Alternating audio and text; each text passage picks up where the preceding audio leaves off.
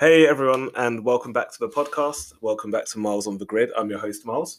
Um, today it's officially race week, and it's almost race day. We it's, it's Sunday, the I believe it's the 28th of March, and it's the Bahrain Grand Prix. So I just wanted to give my predictions for the season um, ahead of the first race. I know I'm a little bit late to it, but it's something which I think can be quite interesting to hear. Um, just to let you know, this episode does include updates from the Bahrain uh, qualifying sessions, so please bear that in mind if you haven't watched them. Um, however, it doesn't mean that my thoughts have changed on the topic since uh, testing or even since the end of last season. Um, so, in the number one spot, and with my feeling to chase the championship this year, are Mercedes. Wait, what? I know, I, I, thought that you were hyping up Red Bull a few weeks ago. Well, yes, I was, and, and I still am. Here's the thing though in testing, we saw that Mercedes were looking vulnerable for the first time in a long while. It wasn't the all conquering Mercedes of last year, the W11, neither was it the supremely fast 2014 car, um, which took the turbo era by storm, which was spearheaded by, by Nico Rosberg and, and Lewis Hamilton. However, we saw a car that Valtteri Bottas himself described as undrivable in FP1 at Bahrain, um, and that Lewis Hamilton spanned multiple times, which initially showed me that Red Bull would be the best car on track this year. They just seemed a bit more sorted, they seemed planted, and the confidence exuding out of Max Verstappen at the moment is immense. However, qualifying changed this, this for me, and I'll tell you why. I know that Red Bull topped the timesheets on all practice sessions, and Max set a blistering lap for pole, which is fantastic. You know, this was being by over like four tenths quicker than Hamilton, so you'd think that they would be my pick for the season. But as much as I'm a Red Bull and a Max fan, I just can't see Mercedes faltering over the course of a full 23 race season. You know, they've been seven time world champions consecutively for a reason. They're, they're constantly coming up with new innovations and surprises.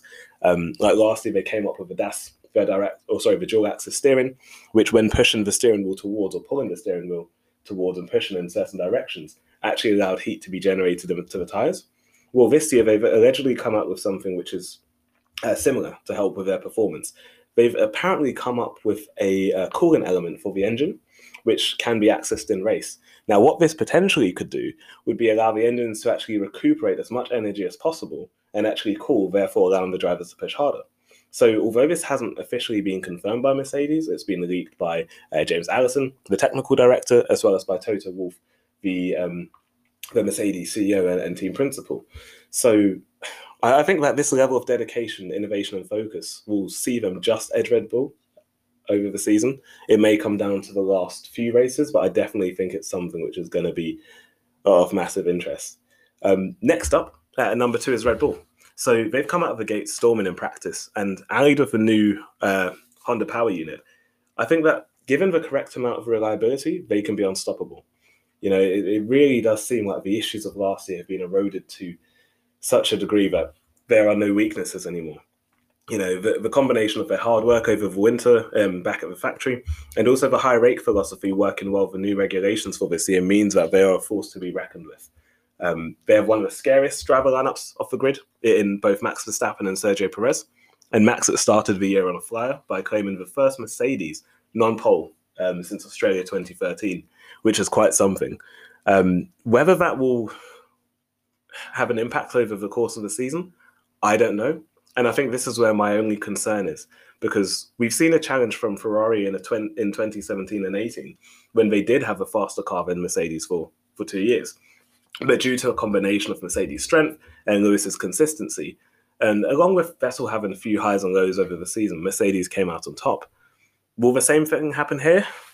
I mean, I, I, I don't know. I, I think it might. And whilst it could be great for the sport if Red Bull were to put up a fight, we've seen how Mercedes have fixed some of their aero issues by making adaptations to their floor in two weeks. Who's to say that the same thing cannot happen this year? You know, they're, they're constantly pushing, and I think that's the only thing which separates those two uh, those two um, teams at the moment. But it's going to be a very fascinating year, and I'm here for all the battles on track. Coming at uh, number three for me this year are surprisingly AlphaTauri. I know I said it. Um, and for me, it's extremely hard to make this choice between them and McLaren because it's been such an interesting winter. Um, and, and looking at testing with Yuki Tsunoda coming second uh, on the on the final day of testing, but also McLaren looking very strong in race pace, um, I wasn't too sure. but AlphaTauri just edge it. Um, they've worked consistently with Honda on that power unit, but they've also taken advantage of the new wind tunnel, which they built back at their factory. Now, coupled with their strong performance in testing, practice, uh, and yet again in qualifying at Bahrain, um, this means that they're my favourites for third place. You know, I know that the Honda uh, unit itself lends itself to, to power hungry tracks, but that's something which Mercedes has also been guilty or uh, favoured um, with in the past. So who knows how how that will play out. Um, but I just see with Pierre Gasly now being their new leader and with Yuki Tsunoda showing fearless aggression, for me it's the combination of it's the perfect combination of experience and skill to take the fight to McLaren. Um, and so with that in, in hand at, at number four, uh, McLaren, and like I mentioned, this wasn't an easy one to assess. Um, this could easily be the other way around, as they've been working really, really hard over the winter and have been super fast in testing and, and all practice sessions this weekend. The only reason I went with them at number four is because I feel that whilst they will have some success, may even win some races this year with their combination of Danny Ricciardo and Lando Norris, there's always the unpredictability of working with a new engine.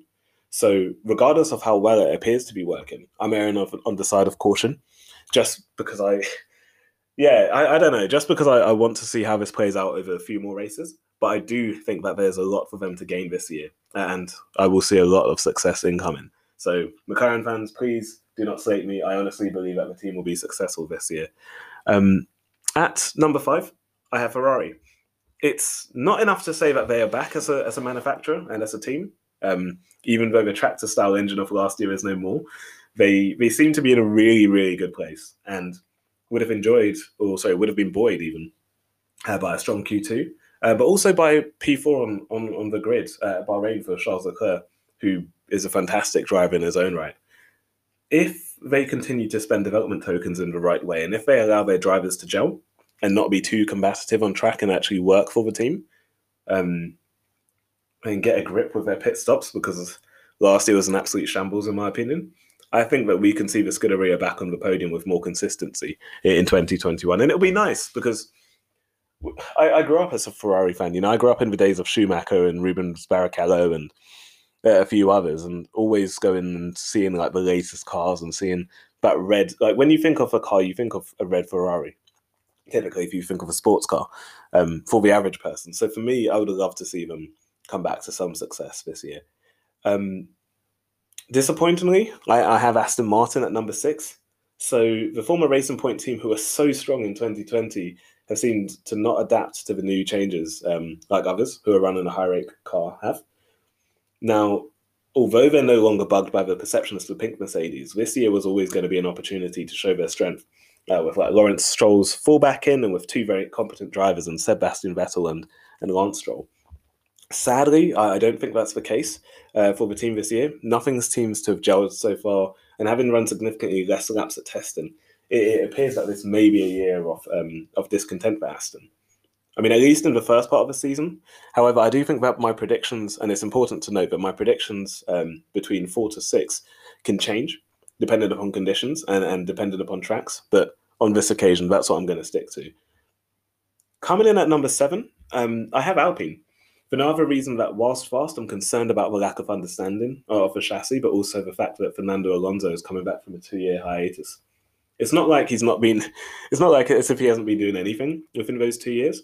But I just think that with the innovations that the other teams have made and with the lack of testing time, that this may not be a good thing for Alpine. But on the other hand, Esteban Ocon, who is quite rapid, he, he's currently in his second year with the team. And if he can show the skills that consistently got him into F1 with Mercedes in the first place as a tester and then also at Racing Point, and place in the top six on a, on a on a regular basis, I think it could be a different story for the team.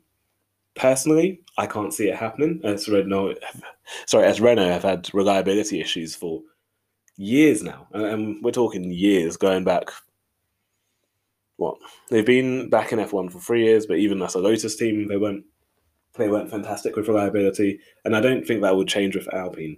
But you know, here's hoping. At number eight is Alfa Romeo. Um, I think they've really escaped that sort of C class or that uh, what's the word? Um, that back of a grid mentality. And I think they could easily be sixth on this list. I've only put them here as, as still an unknown at this stage as to how their practice pace will translate to race pace. Um, Antonio Giovinazzi is a notoriously quick starter. I think he gained the most time on any um, first lap. So he was the person who gained the most amount of positions on the first lap of every race last year. And Kimi Raikkonen, he you know he's a former world champion. He's been known to surprise the grid on occasion, such as at the Eifel Grand Prix. So given the strength of the Ferrari engine and the fact it's not as bad as it was last year, I think that this could definitely be interesting for for Alfa Romeo. Um, at number nine, I have Williams, and Williams coming at number nine because they've done well, um, and the car is a very long way away from what it was in 2018 and 19 but it still appears to be significantly slower than the rest of the midfield. And that's why I've placed it here. You know, this is no reflection on Mr. Saturday himself, Mr. George Russell, who is in the last year of his contract and consistently made it uh, to Q2 last year. Once again, doing the same thing um, yesterday or on the Saturday. But and I don't think that's I don't think as much as I don't know that much about Nicholas Latifi, if I'm honest, I don't think it's anything against him also um, because he does possess okay race pace and could be great in a in a different setup in a different car. But I just feel that with the fact that they're still behind their main competitors and the the issue of having a new leadership team, a new leadership structure, for me that shows that learnings will be made instead. And it may actually be 2022 when we see the team return to past glories instead of straight away. Um, and last but, but not least, we, we have Haas. I love Haas as a team.